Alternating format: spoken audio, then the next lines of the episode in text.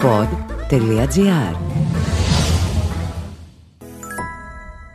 Paisy, ο νέος τρόπος πληρωμών χωρίς πορτοφόλι. Κάνε αγορές με ασφάλεια. Πλήρωσε λογαριασμούς. Στείλε χρήματα μέσω chat και μοιράσου κοινά έξοδα με τους φίλους σου στη στιγμή. Paisy, ένας νέος κόσμος πληρωμών στο κινητό σου.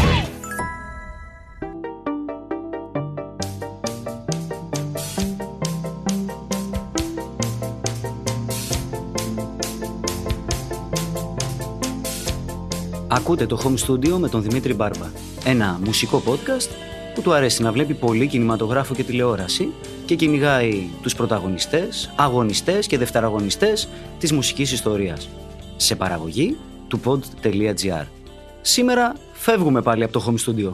Είμαστε στο μεγάλο στούντιο του pod.gr και έχουμε τη χαρά να έχουμε μια υπέροχη καλεσμένη. Σίγουρα έχετε δει τον τίτλο του επεισοδίου, οπότε δεν έχει και πολύ νόημα να παίξω ότι δεν το ξέρετε. Μαζί μας είναι η Χρύσα Κατσαρίνη, αλλά ας συμφωνήσουμε όλοι ότι δεν το έχετε ακούσει ακόμα. Όπως έχουμε πει πολλές φορές, το home studio του αρέσει πολύ η pop κουλτούρα. Η pop κουλτούρα από όπου κι αν προέρχεται. Σε καιρούς λοιπόν που το γέλιο είναι ταυτόχρονα ανάγκη αλλά και πολυτέλεια, έχουμε τη χαρά να έχουμε έναν άνθρωπο μαζί μας που προσφέρει το γέλιο απλόχερα. Καλησπέρα, Χρύσα Κατσαρίνη. Α, τι γλυκούλης. Γεια σου Δημήτρη. Ευχαριστώ πάρα πολύ για τα όμορφα σου λόγια. Τίποτα, να είσαι καλά. Αυτό το σχόλιο περίμενα να αποσπάσω και το πήρα λοιπόν. να πούμε λοιπόν ότι η Χρύσα έρχεται εδώ πέρα για να φέρουμε δύο κόσμους, όχι σε κόντρα, γι' αυτό δεν θα δείτε το VS πάνω στον τίτλο, αλλά σε μια αγαπημένη μορφή, σε μια αγκαλιά. Τον κόσμο του stand-up Σε μια και της κομ- σύζευξη. Σε μια σύζευξη πάρα πολύ ωραία. Ε, κατευθείαν δηλαδή πήρε βάθος η εκπομπή. Παιδί μου, τώρα πήγαμε στην Ευγλωτή έτσι, σαν, Εννο- σαν μαχητές. Όπα, αρχίσαμε τις ξένες γλώσσες τώρα. Δεν το περίμενα αυτό. Θέλω να σου εκμυστηρευτώ κάτι, Χρύσα. Πριν μερικά χρόνια, εκεί το 2017-18, λίγο πριν βγάλεις στο YouTube την παράσταση το θύμισε, Ό,τι καλύτερο έχω. Ό,τι πολυτιμότερο. Ό,τι πολυτιμότερο έχω. Είχα πάρα πολλούς από το οικείο μου περιβάλλον που λέγανε Ρε, βρέστηνα, δέστηνα, παρακολούθησέ την, έχετε το ίδιο χιούμορ. Η απάντησή μου ήταν Αλήθεια. Ωραία, ναι, μαζί μου δεν γελάτε, τους λέω. και μου λένε ναι, μπας και μάθεις πώς να τα λες, μου είπανε. Οπότε ήταν η πρώτη μου επαφή με τη Χρύσα Κατσαρίνη. Και ήρθε η ώρα να μοιράσουμε εδώ πέρα τον χώρο και τους κόσμους μας. Πολύ Σε ευχαριστώ χαίρομαι, πάρα πολύ που ήρθες χαίρομαι. σήμερα εδώ πέρα. Εγώ σε ευχαριστώ που με κάλεσες. Είμαι πάρα πολύ ενθουσιασμένη και τι καλούλης που είσαι. Ε, ωραία. Για καθυστέρησα χίλια συγγνώμη. Δεν αλήθεια. πειράζει καθόλου. Όλοι έχουν μια ιστορία τέτοια να μας πούνε στις εκπομπές, να ξέρεις. Αλήθεια, όλοι καθυστερούν. Φταίει ο δρόμος. Μάλλον κάτι τέτοιο. Παιδιά, Ή ναι. ο παρουσιαστής κάτι έχει. Όχι, όχι. Η να, κίνηση. να πούμε σίγουρα ότι η μ, Χρύσα Κατσαρίνη έχει μια παράσταση που έρχεται. Να το πούμε τώρα να σας προλάβουμε. Για πες Ναι. λίγο Χρύσα γι' αυτό. Θα βρίσκομαι κάθε Παρασκευή από 16 Δεκεμβρίου στο Θέατρο Αργό και θα παίζω εκεί για δεύτερη σεζόν την κουβερτούλα μου. Λέγεται Κουβέρτα η παράσταση.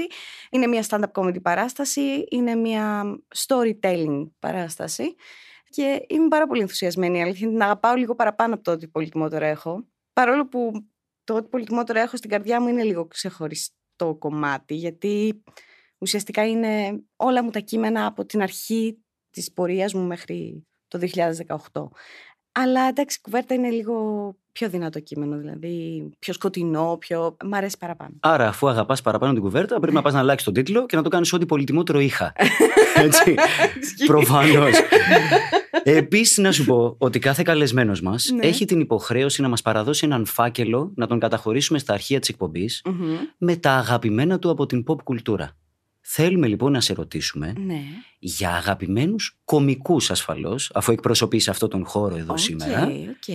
για να προτείνουμε και στους ανθρώπους που ίσως να μην έχουν επαφή με το stand-up ή με την κωμωδία, Μμμ. ποιους ανθρώπους αξίζει να βρούνε και να παρακολουθήσουν. Υπάρχουν πάρα πάρα πολλοί κομικοί που λατρεύω. Εντάξει, τώρα δεν θα μιλήσουμε για κλασικούς κομικούς που έτσι και αλλιώς είναι αναγνωρισμένοι. Δηλαδή, οποιοδήποτε ψάξει έστω και λίγο θα βρει πρώτα αυτούς. Δηλαδή, όπως είναι ο Bill Burr, ο Dave Chappelle ή ο Louis C.K. που κάθε φορά με πονάει που το λέω, αλλά είναι ίσως ο καλύτερος joke writer που υπάρχει στον κόσμο. Αυτοί είναι κλασικοί και πολύ πολύ γνωστοί. Οι κομικοί που λατρεύω εγώ, έχω γράψει μία λίστα. Ακριβώς γιατί φοβάμαι ότι θα τους ξεχάσω, γιατί είναι πάρα πολλοί που είναι αγαπημένοι μου. Α πούμε, ο Μαρκ Μάρον είναι ένας από τους λατρεμένους μου κομικούς. Είναι επίσης παλιός κομικός, αλλά όχι τόσο αναγνωρισμένος όσο οι υπόλοιποι. Αλλά είναι καταπληκτικά αστείος. Ό,τι και να βάλεις από Μαρκ Μάρον είναι υπέροχο. Ή ο Dax Stanhope, που επίσης μου αρέσει πάρα πολύ. Αυτή είναι έτσι και μεγαλύτερης ηλικίας, αλλά υπάρχουν πάρα πολλοί νέοι, όπως είναι ο Bob Burnham, όπως είναι η. Αχ, πώς λέγεται. Γι' αυτό Ε, τους έγραφα. γι' αυτό έχεις τη Η- λίστα.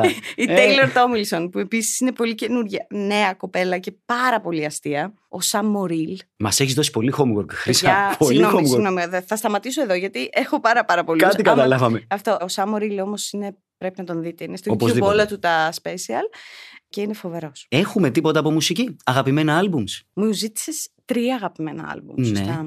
Εντάξει, είναι κλασικούρες, δεν είναι. δεν δε- έχει καμία δεν θα σημασία. ακούσεις Αγαπάμε, κάτι. αγαπάμε τα classic. Όσοι με ξέρουν γνωρίζουν τι μουσική ακούω κτλ. Είμαι σωσμένη, δεν είμαι Ναι, χατζη ναι. μεταλλού που λένε. Αλλά ναι, ακούω ουσιαστικά σκληρό ήχο, να το πούμε έτσι. Ακούω metal, ακούω πιο hard rock κομμάτια κτλ. Τρεις αγαπημένοι μου δίσκοι είναι το Painkiller, το Judas Priest, Seventh Son of a Seventh Son, τον Maiden και το Ξύστη, τον System of a Down.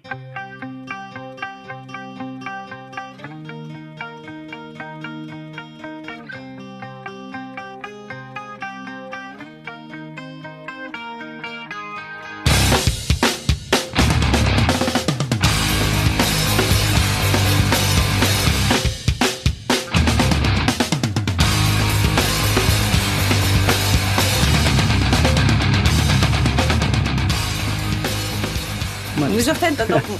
Ο Νίκος, Εγκρίνεται. ο Νίκος τον Νίκο Ναι, ρε εγκρίνει. παιδιά, ναι. Εννοείται. Μιλάμε για κλασικούρες οι οποίες έχουν στιγματίσει γενναίες και γενναίες. Εντάξει, ναι. Ήσουν φέτος στις. Όχι σε όλες τις αντίστοιχε, γιατί System of a Down ακόμα τους Δεν περιμένουμε. ήρθαν, δυστυχώς. Τους άλλους δύο τους είδαμε φέτος. Ναι, ήμουνα και στους δύο, ναι, ναι, ναι. Πώς σου φανήκαν αυτές οι δύο συναυλίες; Εντάξει, εγώ δεν μπορώ με Ροπ Χάλφορντ. Ναι. Παθαίνω ζημιά. Δεν, όταν βγήκε με τη μηχανή και να κρατάει αυτό το σκύπτρο, δεν ξέρω τι ήταν Ναι, αυτό στο ναι, ε, στόμα. ας το πούμε το σκύπτρο. χάσα, το χάσα, ούρλιαζα, ούρλιαζα σαν κοριτσάκι.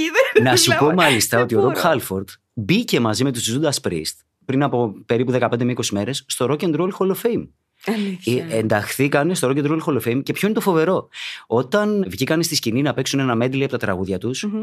ποιος μπορεί να τους συνόδευσε; Δεν πρόκειται να το βρεις με τίποτα, γιατί ήταν η Dolly Parton. Ναι, αυτή η country ηρωίδα, η οποία εντάχθηκε και αυτή στο Rock and Roll Hall of Fame φέτος. Οκ. Και μάλιστα όταν είχαν βγει υποψηφιότητες, έσπευδε η Dolly Parton να πει: Μη με ψηφίζετε, παιδιά, δεν έχω καμία επαφή με το ροκ. και ήταν συνέχεια πρώτη στις προτιμήσεις. Βγαίνει, Ξέρεις, αυτό είναι λίγο αντίστροφη ψυχολογία. Τύπου μη με ψηφίσετε. Μη με ψηφίσεις και όλοι ψηφίζουμε. Οκ, Dolly Parton. Περίμενα να δεις τι έχει να γίνει θα τώρα. γίνεις ροκ τώρα. Πάρ' θα γίνεις- το! Και θα Ε, βγεις και με μαρά. τους Judas Priest.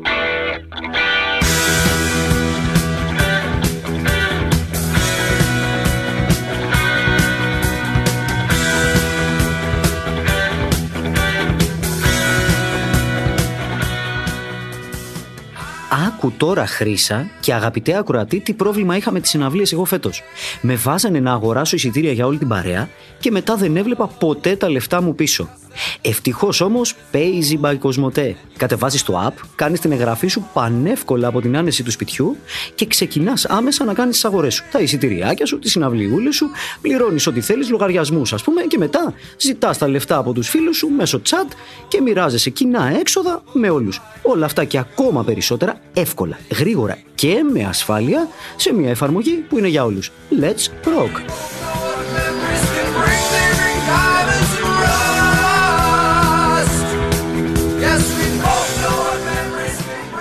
Απίστευτο, δηλαδή. Έχασε το κακό μου αστείο. Ποιο- το- Έφυγε. Ε, εντάξει, Μην Τζούλη, ας- πάρτο. Ω, Κατάλαβα και καλά. κατάλαβα. Ωραία, πολύ ωραία. Θα το δω μετά στο replay. στο, έπρεπε στο να το αργό πω. replay. Δεν έπρεπε, αλλά εδώ που ήρθες θα τα πεις όλα. λοιπόν, Παιδιά, να ξέρετε, έχω καλύτερα αστεία από αυτό στην παράσταση. Ναι, ναι, Οκ, εντάξει. απλά ενημερώνω. ό,τι πολυτιμότερο είχε η Χρύσα Κατσαρίνη, λοιπόν. Και εδώ έρχεται η στιγμή να φέρουμε σε αντιδιαστολή τους κόσμους μας Μμμ. στον τομέα της δημιουργίας. Ωραία. Θέλω να μου περιγράψεις πώς δημιουργείται μια καινούρια παράσταση. Πώς εμπνέεσαι, υπάρχουν κείμενα, υπάρχει αυτοσχεδιασμός, σαν να μιλάς σε κάποιον άσχετο με το stand-up που όντως μιλάς σε κάποιον άσχετο με το stand-up. Πώς εμπνέομαι. Κοίτα, γενικά η ζωή είναι μ, πολύ γενναιόδορη μαζί μου. Δηλαδή, μπορεί να μην είμαι ποτέ ευτυχισμένη, αλλά θα έχω πάντα υλικό. Πολύ σημαντικό. Α- Αντλώ υλικό από τη ζωή μου. Γενικά είμαι storyteller, οπότε οι ιστορίες που λέω είναι ιστορίες που έχω βιώσει και η αλήθεια είναι ότι είναι λίγο ακραίες ιστορίες. Αλλά ακριβώς επειδή εμένα είναι ένας τρόπος defend mechanism, ένας τρόπος να. Αμυντικός μηχανισμός. Ένας αμυντικός μηχανισμός, ας πούμε. Με βοηθάει πάρα πολύ. Δηλαδή, οτιδήποτε άσχημο συμβαίνει στη ζωή μου, το πρώτο που σκέφτομαι είναι θα γίνει καταπληκτικό κείμενο αυτό. Κλαίω στον καναπέ τρώγοντας παγωτό και λέω ξέρει κάτι. Δέκα λεπτά το έχω σίγουρα. Ένα δεκαλεπτάκι το βγάζει. Οπότε είναι ένας πολύ δημιουργικός τρόπος να αντιμετωπίζω δύσκολα προβλήματα. Βιωματικά λοιπόν. Βιωματικά, ναι. ναι. Ε, αυτό είναι φοβερό κοινό με τους περισσότερους καλλιτέχνες που αφορούν και στη μουσική δημιουργία. Θα προτιμούσα να κάνω observational comedy. Θα ήμουν λίγο πιο Α, ευτυχισμένη. σωστό και Δεν αυτό. σου πω ψέματα. να Ναι, λέω, ναι. ας μιλήσουμε για αυτό. Για έναν και- άλλον. Ένας για το άλλος. μικρόφωνο. ας Ένας πούμε. φίλος από το χωριό, δεν το ξέρεις. αυτό, αυτό. να λέω ιστορίες άλλων που, α, τι έπαθες, κάτσε να το κάνω κείμενο. Θα ήταν πολύ βολικό, αλλά. θα ήταν, όχι. αλλά ναι, δεν θα ήταν τόσο όμως ρεαλιστικό όπως ουσιαστικά από ό,τι έχω καταλάβει, σου λέω, με ό,τι επαφή μπορεί να έχω από το stand-up. Μμμ. Επειδή είσαι στο κάρο εδώ και αρκετό καιρό, όπως είπα, γιατί το ίδιο κάνω σε όλους τους καλεσμένους που πρόκειται να έρθουν στην εκπομπή. Βλέπω μια, θα το πω στα αγγλικά, originality, μια αυθεντικότητα, η οποία πηγάζει μόνο από κάποιον που δεν κάνει observation comedy που είπες, αλλά Ναι. είναι βιωματική. Και αυτό το πράγμα νομίζω ότι το εκτιμά το κοινό και νομίζω το ελληνικό κοινό μπορεί να εκτιμήσει περισσότερο αυτή τη βιωματική. Η Δε- αλήθεια Εσύ είναι θα έχεις ότι μια άποψη καλύτερα γιατί το βλέπεις πώς το βιώνουν ε, το κοινό σου. Αυτό που αισθάνομαι εγώ είναι ότι μ, επειδή το κοινό μου αυξήθηκε σταδιακά και με πολύ αργό ρυθμό, εγώ δεν κατάλαβα ποτέ αυτή την εξέλιξη ας πούμε, που είχα. Και αυτό έγινε γιατί με το κοινό αισθάνομαι ότι είμαι πάρα πολύ δεμένη και αυτοί δεμένοι μαζί μου. Γι' αυτό κιόλας δεν φοβάμαι ότι θα τους χάσω ξαφνικά, γιατί δεν τους κέρδισα ξαφνικά. Δηλαδή χτίστηκε αυτή η σχέση σταδιακά και με σταθερά Βήματα. θεμέλια. Οπότε δεν το φοβάμαι, γιατί ακριβώς αυτό αισθάνομαι ότι δέθηκαν μαζί μου. Ίσως επειδή έχω βιωματικές ιστορίες, ίσως γιατί νιώθουν ότι με γνωρίζουν καλύτερα. Υπάρχει μια τρομερή οικειότητα με το κοινό μου. Δηλαδή, όταν με χαιρετάνε στον δρόμο, τους αγκαλιάζω. οι, οι- οι φίλοι μου που μεγάλωσαν μαζί μου δεν μπορούν να ξεχωρίσουν πότε χαιρετάω ένα φίλο μου και πότε χαιρετάω έναν φαν. Φοβερό αυτό. ναι, αυτό γιατί είναι φοβερό. Μα νιώθω απεριόριστη αγάπη για το κοινό μου. Πολύ Δηλαδή, σημαντικό, πολύ σημαντικό αυτό. βέβαια. Πέραν του ότι με ταΐζουν οι άνθρωποι, έτσι, δηλαδή να το πούμε και αυτό. Πέραν αυτού μου δίνουν αγάπη. Δηλαδή έρχονται και ορμάνε κατά πάνω μου και με αγκαλιάζουν σαν να είμαστε φίλοι χρόνια και είμαστε ουσιαστικά. Εκείνοι δηλαδή σίγουρα με ξένουσαν. Έχω μοιραστεί πάρα Ναι, ναι. πολλά πράγματα. Σαν Πολλές φορές Προσωπικά σου. πράγματα Ναι, που ναι, δεν ναι. θα έπρεπε, αλλά τι Το να οποίο κάνεις. περνάει στην κομμωδία γιατί ακριβώς εκείνη την ώρα ο άλλος δεν ξέρει. Είσαι ρόλος, είσαι εσύ. Οπότε περνάει. Μπορείς να με πεις το μένα- πιο προσωπικό σου πράγμα. Ναι, ναι, αλλά ναι, να αυτό είναι περάσει. αλήθεια. Αυτό είναι Αυτό είναι αλήθεια. φοβερό. Αλλά εμένα ξέρουν τι λέω. Ε, αλήθεια. ναι. Πλέον- Ε, και τώρα, πλέον είναι μετά από δεδομένο. αυτή την εκπομπή, θα το ξέρουν ακόμα περισσότεροι. Έτσι είναι. When the sharpest words wanna cut me down, I'm gonna send the blood, gonna drown them out. I am brave, I am bruised, I am who I'm meant to be. This is me. Look out, cause here I come. Επίσης, μια έτσι, επαφή που είχαμε το stand-up. Επειδή εμένα μου αρέσουν πάρα πολύ οι τηλεοπτικές σειρές. Δεν ξέρω αν το έχεις δει το Marvelous Mrs. Maisel. Ναι, ναι, το έχω δει. Είναι εκπληκτική σειρά. Μμμ. Για τον κόσμο που μας ακούει και μας βλέπει, πρόκειται για μια τοποθέτηση στο 1950 στην Αμερική, στη Νέα Υόρκη συγκεκριμένα, αν θυμάμαι καλά. Ναι, ναι, ναι. Και μιλάμε για Εκεί μια. που ξεκίνησε. Ακριβώς ουσιαστικά. μια stand-up comedian την εποχή που ήταν όντως ανδροκρατούμενος χώρος. Και Ακόμα είναι. ακόμα είναι. Εκεί ήθελα να καταλήξω Είναι. σε μια ερώτηση που σίγουρα σου κάνουν πολύ συχνά. Θα μου Αλλά βγάζει κι εσύ, ε. δεν θα την κάνω ακριβώς έτσι, γι' αυτό βλέπεις το έφερα μέσα από την τηλεοπτική. Το πήγες έτσι, από την κουλτούρα τηλεοπτική σειρά. Για να οδηγηθώ στο θέμα του.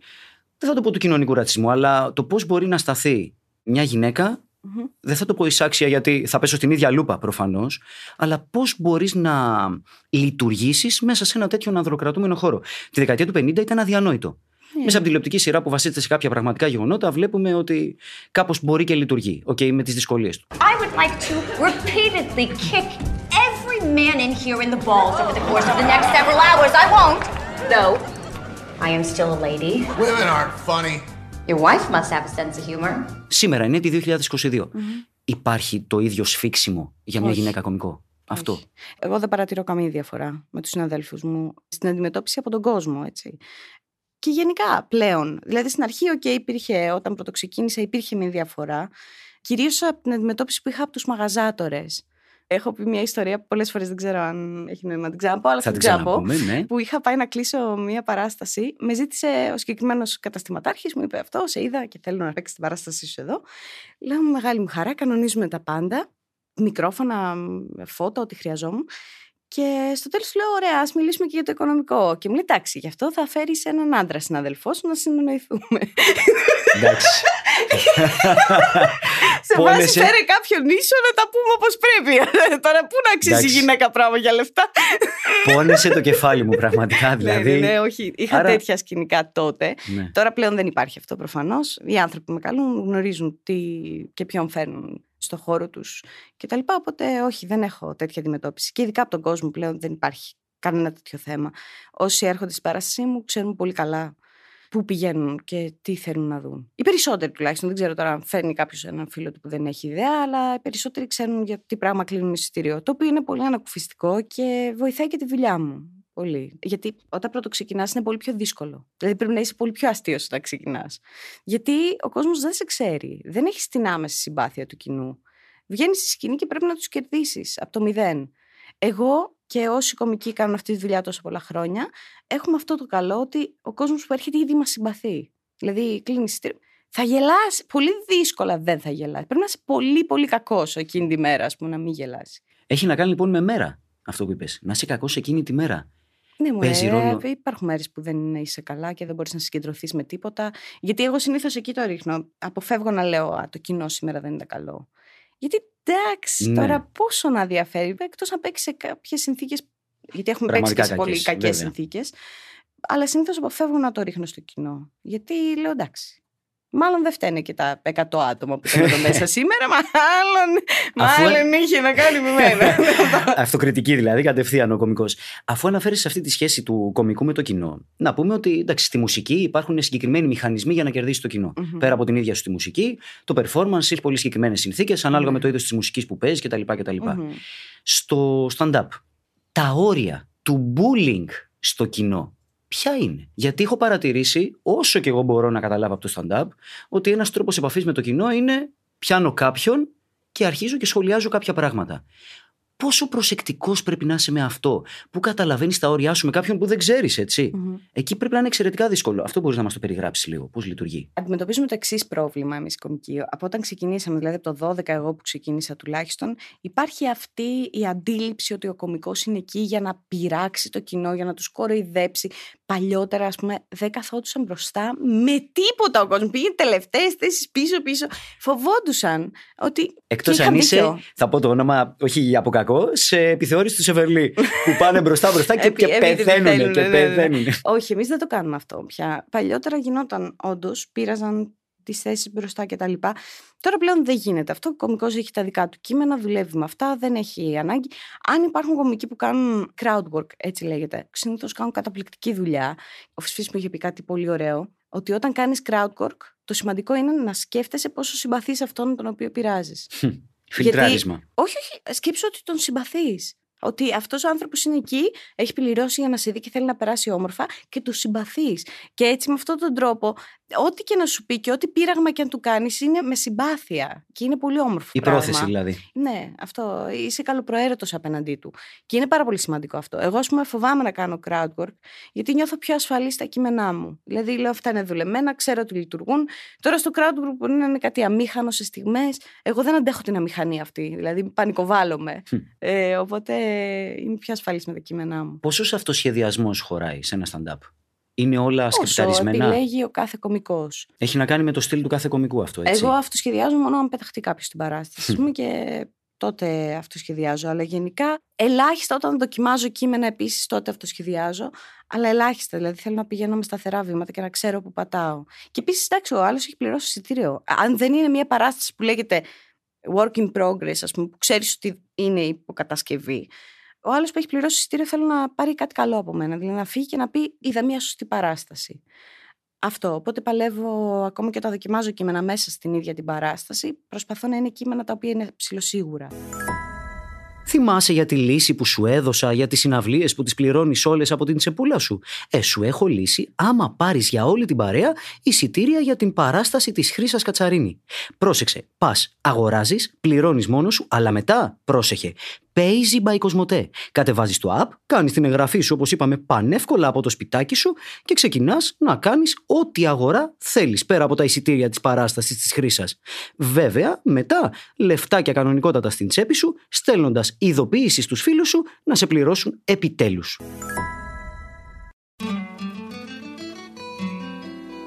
Some things in life are bad, they can really make you mad.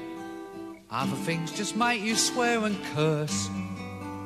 When you're chewing on life's gristle, don't grumble, give a whistle.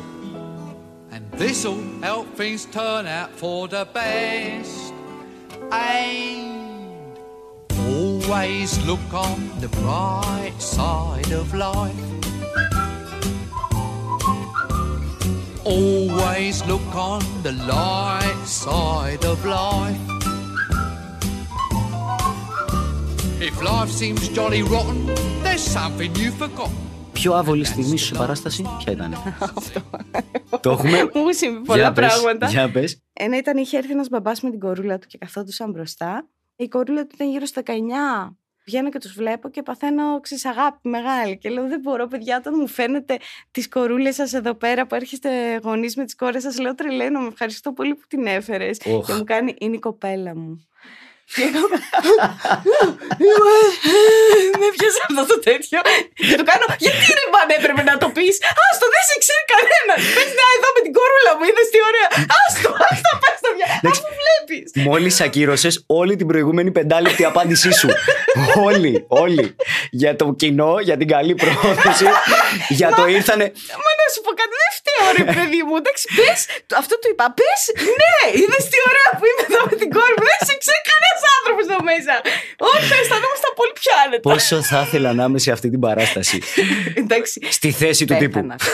Ίδρος, ίδρος, όλα. Ίδρος, έσταζα, έσταζα. Γελούσαν από κάτω, εντάξει, προφανώς. προφανώς. Για το πόσο άβολα ένιωσα. Πιο γαμάτη στιγμή σε παράσταση; Εντάξει. Έχεις αισθανθεί δηλαδή να πεις ότι. Ε, Ρε φίλε, το έκανα. Τα κατάφερα. Θέατρο Βράχων 6 Ιουλίου, 2.500 άνθρωποι. Και είπα ένα αστείο που ξέρεις, χειροκροτούσαν για ώρα και τα λοιπά και είναι συγκλονιστικό πράγμα.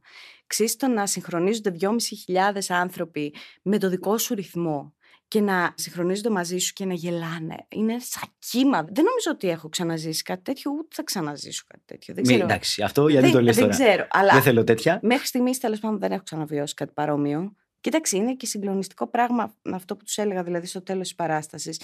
Το ότι 2.500 άνθρωποι καθόντουσαν σπίτι και είπανε «Ρε, Εσύ δεν κλείνουμε να πάμε στην Κατσαρίνη. Μένα με σοκάρει αυτό πάρα πολύ ακόμα. Δεν μπορώ να το πιστέψω. Σου δίνει δύναμη για τη συνέχεια όμως. Δεν μπορώ να το πιστέψω ότι έγινε αυτό. Δηλαδή, εγώ ξεκίνησα αυτή τη δουλειά, δεν είχα σκοπό να βγάλω χρήματα. Έτσι. δεν είναι. Η βάση ήταν. Για «Α, πες αυτό μας λίγο πρέπει γι' να αυτό. κάνω». Δηλαδή, πώς μπορεί να κινητοποιήθηκε ένα κορίτσι των TENS ουσιαστικά όταν άρχισε να δραστηριοποιήσει, φαντάζομαι. Πώς; Μετά το 2000, πότε άρχισε να Το 2000, δραστηριοποιήσει. το 9 μπήκα στην ε, δραματική σχολή, το 8 ας πούμε προς 9 και στο δεύτερο έτος άρχισα να... Εκείνο το σημείο 0 που λες, δεν θα ακολουθήσω την ηθοποιία με την ορμάλ Ναι, πορεία, ναι, αλλά ναι. θα ακολουθήσω Επειδή το δούλευα stand-up. πολλά χρόνια σε καφετέρια, έλεγα εντάξει δεν χρειάζεται Α, ωραία. να συνεχίσω να μυθοποιώ. Κατάλαβα. για πόσο καιρό ακόμα. Όχι, εντάξει, απλά είδα ένα special που είναι το Delirious του Eddie Murphy και νομίζω ότι όλοι οι κομικοί με αυτό ξεκίνησαν. Δεν ξέρω πώς έγινε.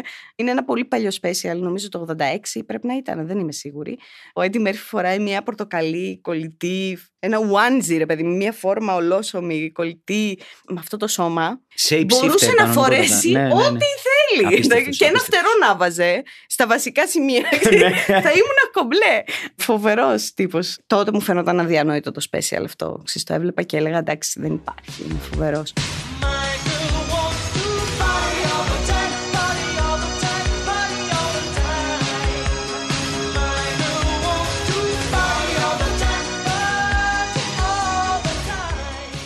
Εντάξει, τώρα πλέον είναι ξεπερασμένο χιούμορ. Αλλά είναι εντυπωσιακό. Τέλος πάντων, και είδα αυτό και όλο μέσα μου έδεσαν. Δηλαδή, ξαφνικά έγινε μια τεράστια αποκάλυψη και λέω. Ρε, εσύ αυτό πρέπει να κάνω. Τι κάθομαι και ταλαιπωριέμαι τώρα με ηλέκτρες και με, Φοβερό. και με μύδιε. Είσαι με τα καλά. Αυτό πρέπει, εδώ είμαι. Και το συγκλονιστικό είναι ότι στη δραματική σχολή μου φώναζαν drama queen. Γιατί πίστευαν ότι δεν μπορώ να κάνω κομμωδία. Ότι η φάση μου είναι το Σοβαρά. δράμα. Φοβερό αυτό. Ναι, ναι. Φοβερό. Θανάσης Βέγκος.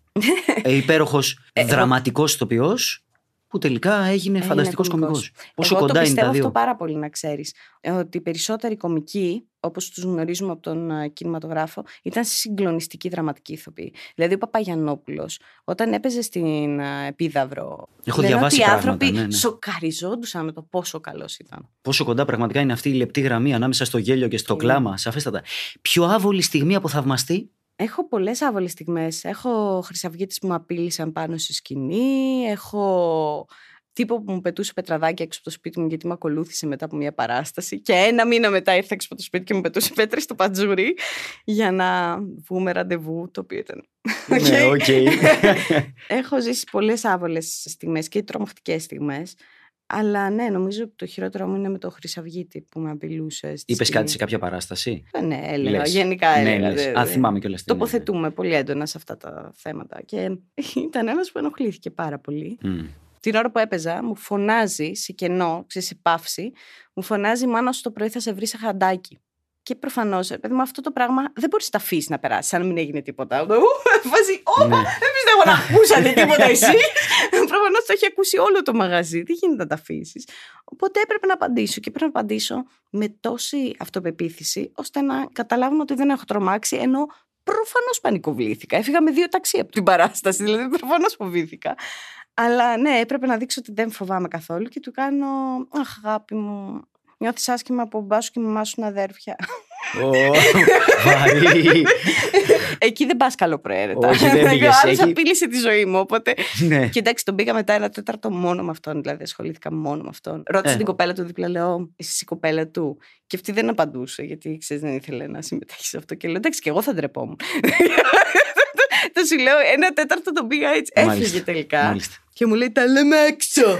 και λέω, Ναι, έγινε, μάν μου, έγινε. Τα λέμε Σίγουρα. έξω. Θα με βρεις, θα με βρεις σίγουρα. Σίγουρα, σίγουρα. Δύο ταξάκια. Ναι. Τώρα κατάλαβα αυτό που λες για το βιωματικό, το, Ναι, παιδί μου, την το- κομμωδία τη βιωματική. Το έχω ζήσει πολύ, πολύ ωραία. Τι είναι αυτό που λες δοκιμή υλικού; Τι είναι αυτό το δοκιμή υλικού που έχω ακούσει που το λέτε συνέχεια; Αυτό είναι όταν έχεις τελειώσει. Α πούμε, τώρα εγώ την κουβέρτα την πάω για δεύτερη σεζόν. Όλοι παίζουμε μία παράσταση για δύο σεζόν. Μέχρι να μπορέσουμε να χτίσουμε την καινούρια. Η καινούρια λοιπόν παράσταση είναι αυτή που γράφεται όσο παίζει στη δεύτερη σεζόν της προηγούμενης. Και αυτό το υλικό δεν μπορείς να το δοκιμάσεις όλο μαζί σε παράσταση που ήδη υπάρχει.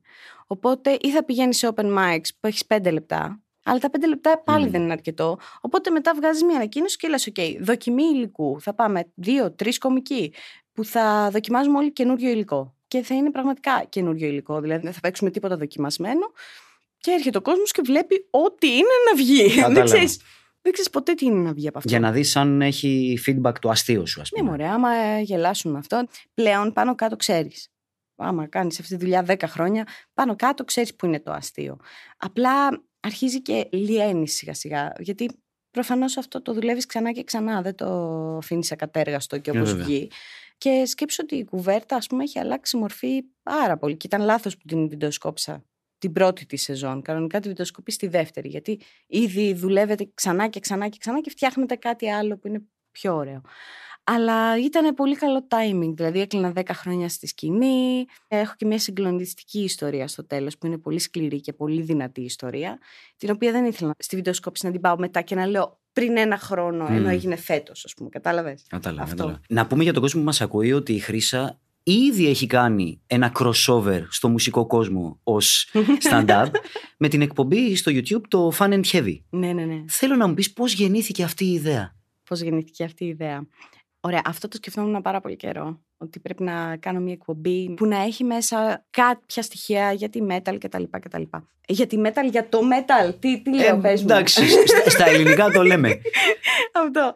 Για τη metal μουσική, τέλος πάντων. Οκ. Ωραία. Και ήθελα κάτι τέτοιο. Ήθελα να είναι fun, να είναι αστεία εκπομπή. Και μου βοήθησε πάρα πολύ ο πρώην σύντροφός μου που και αυτός ασχολείται πάρα πολύ με αυτό το είδος μουσικής και γενικά με βοηθούσε πάρα πολύ σε τέτοια πράγματα και τον ευχαριστώ πάρα πολύ. Και με βοήθησε πάρα πολύ να το στήσουμε όλο αυτό και να βρούμε τις πληροφορίες και να το δουλέψουμε ωραία. Οπότε με βοηθούσε και με την κάμερα, το οποίο ήταν... τύπου, Σημαντικό, ναι. Παναγία! Ε, χρειάζεσαι άλλον ένα. Έπεσε ξανά! Οπότε, ναι, με βοήθησε πάρα Εγώ πολύ. θέλω να μου πεις πώς βγήκε Μμμ. η εκπομπή με τον Αργύρι, τον Night Stalker. Ε, Πώς βγήκε; Ό,τι καλύτερο έχω Εντάξει, κάνει. δείτε τη σας παρακαλώ στο Αλήθεια. YouTube. Για όποιον δεν γνωρίζει επίσης από την εκπομπή, η Night Stalker είναι ένα τεράστιο όνομα στην ελληνική stoner σκηνή. Γενικά, αν δεν γνωρίζει Night Stalker, είναι λίγο περίεργο. Ναι. Πρέπει να τους γνωρίσει τα αλήθεια. Οπωσδήποτε. Είναι φοβερό συγκρότημα. Αλλά είναι αλλού. Είναι, αλλού. Είναι Που- απίστευτο. Δείτε Αυτό την το εκπομπή στο βίντεο. YouTube.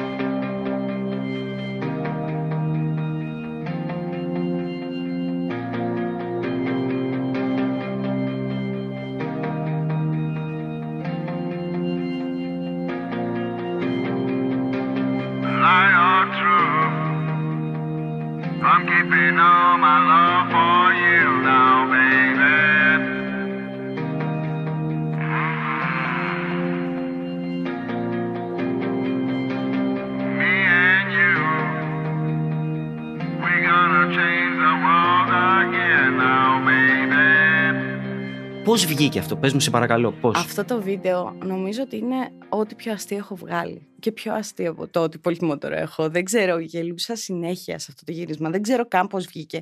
Φτάνω εκεί και λέω: Οκ, θα είμαι επαγγελματίας. ναι, το Ξεκινάει προσπάθησε, να το μου δίνω. μιλάει ο Αργύρης και τελείωσαν όλα. Τελείωσαν όλα. Ήταν πάρα πολύ αστείο. Και μπήκε και ο Αργύρης κατευθείαν στο mode είμαι αστείος. Δεν ξέρω πώς το έκανε, αλλά μέσα του λειτούργησε κρακ και κατευθείαν μπήκε στη φάση που καταλάβαινε ακριβώς το κόνσεπτ της εκπομπής και οι άλλοι δύο. Δηλαδή και ο Ντίνος και ο Αντρέας ήταν εκεί και καταλάβαιναν ακριβώς τι ήθελα και μου λέγανε τις ιστορίες που ήθελα να ακούσω. Ήταν ε, συγκλονιστικό. Κοιτάξτε, έχουν και φοβερές ιστορίες έτσι. Δηλαδή, για μένα είναι. Αν είχαν λεφτά, θα ήταν ο Lemmy όλοι τους. δεν δεν, μπορώ- δεν μπορώ να τα είναι, περιγράψω. πραγματικά αλλιώς. είναι Lemmy material. Ναι, είναι, Είναι Lemmy Lemmy material. Είναι Ναι, Lemmy material. Αλλά ναι. στην Ελλάδα. Ναι, Εντάξει, ναι, ναι, ναι, Αυτό, αυτό, είναι το, αυτό. το μεγάλο ζήτημα. Πριν μου ανέφερες κάτι που δεν ήθελα να σε διακόψω εκείνη την ώρα, που είπες για εκείνο το περιστατικό που μίλησε κάποιος στην παύση με τη Χρυσή Αυγή και σου πέταξε κάτι. Μμμ. Μου έδωσες μια πάσα για το θέμα των παύσεων. Ναι. Το οποίο είναι πολύ σημαντικό στη μουσική. Μμμ. Εξαιρετικά σημαντικό το πώς θα χειριστεί από ένα συνθέτη κλασικό μέχρι έναν άνθρωπο στο heavy metal. Υπάρχουν παύσεις. Σήμερα η τεχνολογία βοηθάει πάρα πολύ στο πώς διαχειρίζεσαι τις παύσεις στο live σου, γιατί υπάρχουν τα in-ear monitors, αν Μμμ. έχεις αντίληψη. Οπότε μπορείς να κάνεις μια τεράστια παύση και μετά όλο το συγκρότημα να μπει ταυτόχρονα μαζί, Ναι. που λειτουργεί ως ενδυνάμωση κτλ, κτλ. Παίζει με την ψυχολογία του κόσμου. Στο stand-up έχω προσέξει ότι λειτουργούν οι παύσει. Εντάσσονται σε όλο το πλαίσιο της παράστασης. Ισχύει; Η παύση είναι ένα από τα πολύ δυνατά στοιχεία της κομμωδίας. Ακριβώς όπως και στη μουσική. Εγώ πάντα πίστευα ότι ένας καλλιτέχνης που καταφέρνει να κάνει τον κόσμο να γελάει στις παύσεις του είναι πολύ πολύ δυνατός κωμικός. Εγώ έχω εντάξει παύσεις ε, παντού στην παράσταση, δηλαδή παίζω με τις παύσεις, μου αρέσει πάρα πολύ. Δεν πετυχαίνουν πάντα, κάποιες φορές και τις βγάζω, ε, ανάλογα σε αυτό που σου λέω, ότι λιένω συνέχεια τα κείμενά μου. Αλλά αγαπάω πάρα πολύ τις παύσεις και θεωρώ ότι λειτουργούν πάρα πολύ. Δηλαδή, οι κινήσεις, τα act-outs που κάνεις μέσα στην παύση είναι πάρα πολύ δυνατά. Hello, darkness, my old friend. I've come to talk with you vision softly creeping left its scenes while I was sleeping. And the vision that was planted in my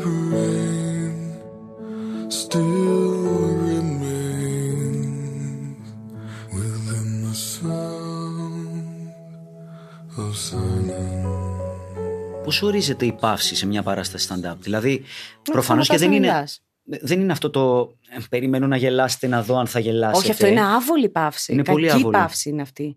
Άμα αφήνεις, είναι σαν να εκβιάζεις το κοινό για να χειροκροτήσεις. Άρα να δεν γελάσει. γίνεται μετά από αστείο; Όχι, όχι, όχι, στη μέση του αστείου. Στη μέση του Ναι, αστείου. ναι, ναι. Πριν το punchline, ας πούμε. Ναι, ή μπορεί να είναι και το punchline η παύση. Η μόνη παύση που δεν πρέπει να γίνει είναι αυτή που είπες πριν. Ότι μετά το punchline, να κοιτάς τον κόσμο, σε βάζει.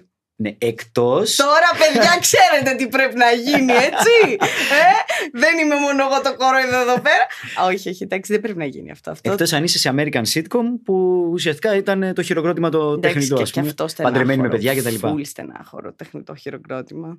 Δούλεψε υπάρχουν στην και σε εποχή του. εκπομπές, Μα υπάρχουν και σε εκπομπές της Ελλάδας τώρα. Προφανώς. Ε, αυτό το fake ε, χειροκρότημα, το οποίο είναι πάρα πολύ στενάχωρο. Πάρα πολύ στενάχωρο. Γιατί δεν ξέρουν και πού να το βάλουν. Γιατί Ωραία.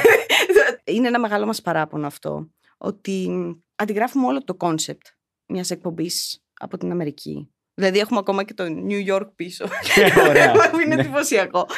Στο background, στο σκηνικό έχουν τις ουρανοξύσεις της Νέας Υόρκης. Αλλά δεν έχουν πάρει το βασικό που είναι stand-up κωμικός παρουσιαστής, stand-up κωμικός γραφιάς. Δηλαδή πρέπει να έχεις 15 άτομα Σαφώς. κομικούς που θα ξέρουν τι θα σου φέρουν. Δεν νοείται να έχεις late night show και να κάνεις ερωτήσεις προσωπικές αλλά σοβαρές, τύπου πιστεύεις στο Θεό.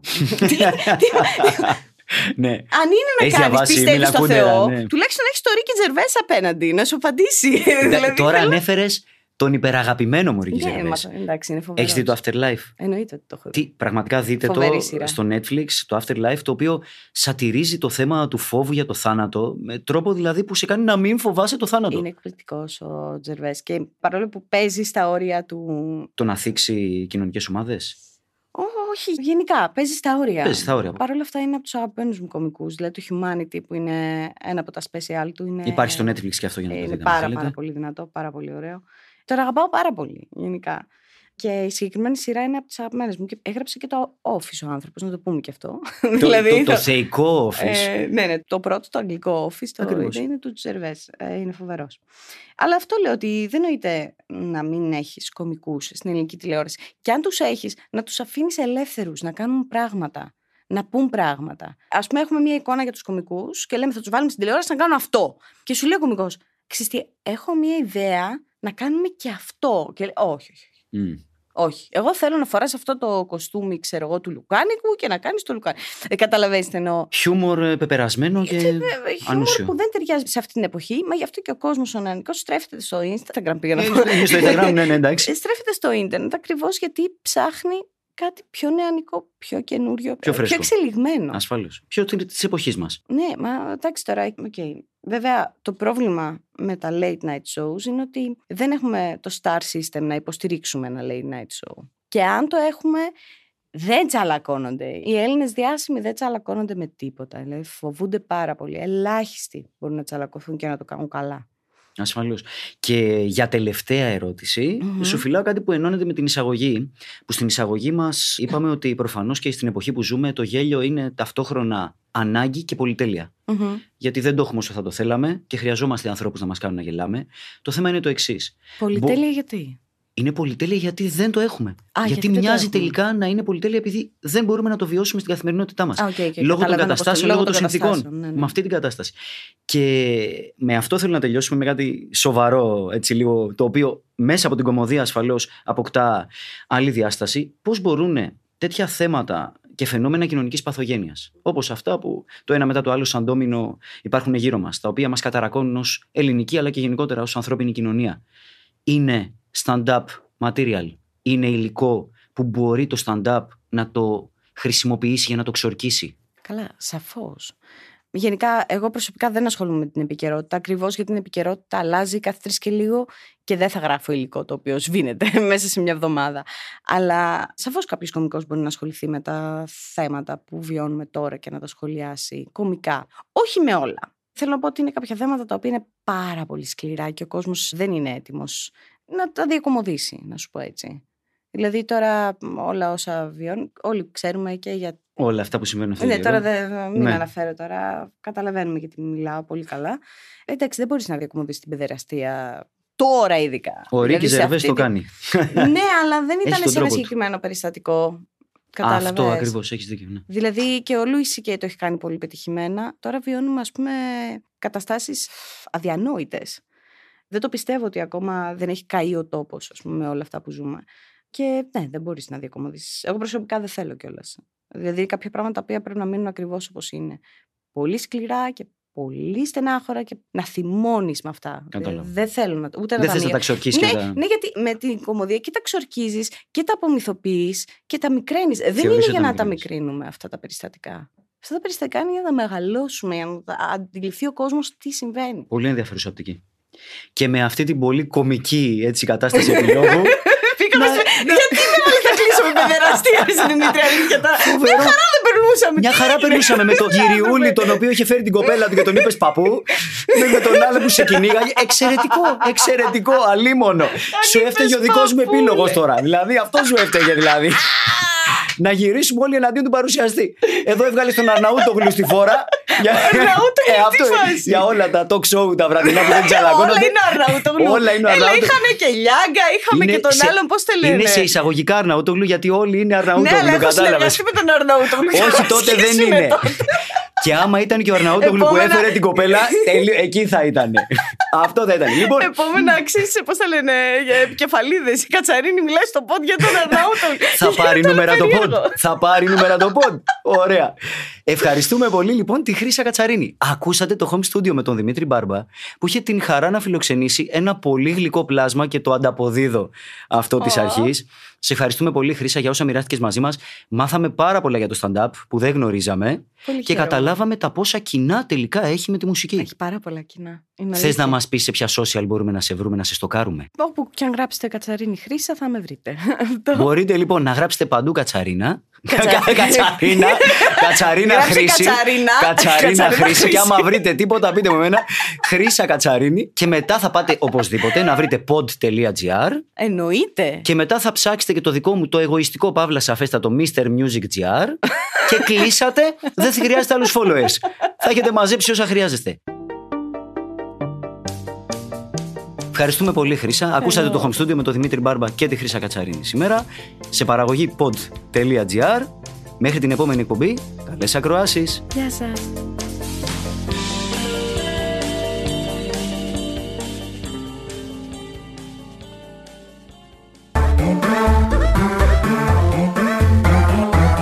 Pod.gr. Το καλό να ακούγεται.